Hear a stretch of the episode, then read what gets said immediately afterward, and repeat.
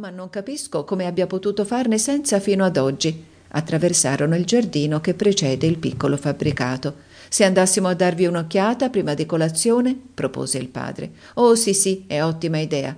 Ella salì le scale per prima, ma giunta sulla soglia della sua stanza cacciò un grido di stupore e di desolazione. Che c'è? Cos'è stato? balbettò Gerbois. Alla sua volta entrò nella camera. Lo scrittoio era scomparso. Ciò che più di ogni altra cosa sorprese il giudice istruttore si fu l'ammirabile semplicità dei mezzi impiegati dal ladro. Mentre Susanna era assente e la domestica si trovava al mercato per la spesa quotidiana, un facchino pubblico munito del suo bravo distintivo i vicini lo avevano visto, si fermò con un carretto davanti al cancello del giardino e suonò due volte il campanello. I vicini stessi, ignorando che non vi fosse alcuno in casa, non concepirono il più lieve sospetto, sicché costui poté compiere indisturbato e senza affrettarsi l'opera sua. Un particolare notevole, nessun armadio venne forzato, non un orologio, non un nillolo qualunque scomparso, meglio ancora, il portamonete di Susanna, che uscendo ella aveva lasciato sullo scrittoio, venne trovato sopra un tavolo vicino, con le poche monete d'oro che conteneva. Dunque, il movente del furto era nettamente determinato, ma ciò lo rendeva ancora più strano, più inesplicabile, perché insomma valeva la pena di correre dei rischi tanto gravi per una preda così modesta?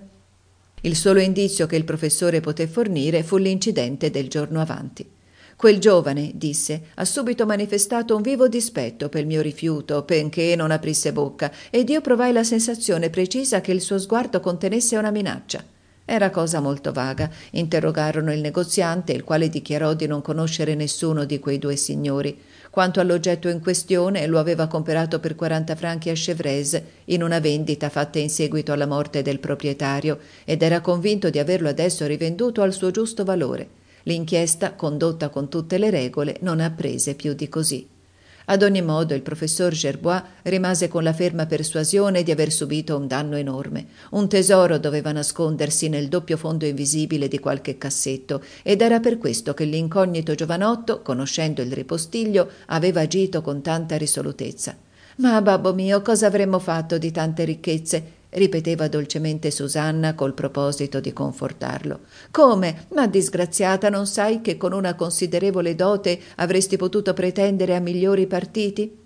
La ragazza, la quale limitava le sue aspirazioni al cugino Filippo, un partito peggio che mediocre, sospirava amaramente senza dir nulla e nella casetta di Versailles la vita continuò tranquilla ed uguale come prima, ma meno gaia, meno spensierata, come oscurata da un'ombra vaga di disinganno e di rimpianto. Trascorsero più di due mesi, poi d'improvviso una serie di gravi avvenimenti, una inattesa alternativa di felici combinazioni e di catastrofi dolorose successe senza transazione alcuna al lungo periodo di pace indisturbata. Il primo febbraio alle diciassette e mezzo il professor Gerbois, che era rincasato allora allora con un giornale della sera in mano, si mise a sedere, inforcò gli occhiali e cominciò a leggere. Le notizie politiche non presentavano affatto interesse. Egli voltò la pagina e tosto la sua attenzione venne attratta da una noterella di cronaca che recava il titolo Terza estrazione della lotteria dell'Associazione della Stampa. Il numero 514, serie 23, ha vinto il premio di un milione.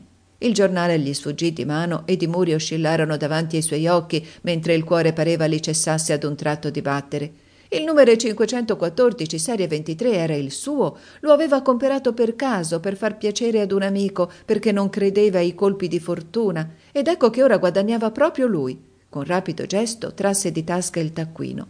Il numero fortunato stava veramente scritto per memoria in cima alla prima pagina. Ma e il biglietto?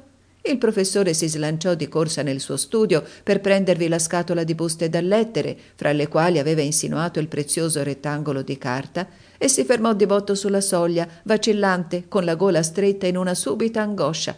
La scatola non era al suo posto e, constatazione agghiacciante, egli si accorgeva ad un tratto che la scomparsa rimontava molto tempo addietro sì, da parecchie settimane non la vedeva più davanti a sé sul proprio scrittoio nelle ore in cui sedeva intento a correggere i compiti dei suoi studenti. Un rumore di passi si intese sulla ghiaietta del giardino. Gerbois chiamò forte Susanna, Susanna. Ella salì le scale a precipizio ed entrò nello studio. Susanna, la scatola, la scatola delle buste.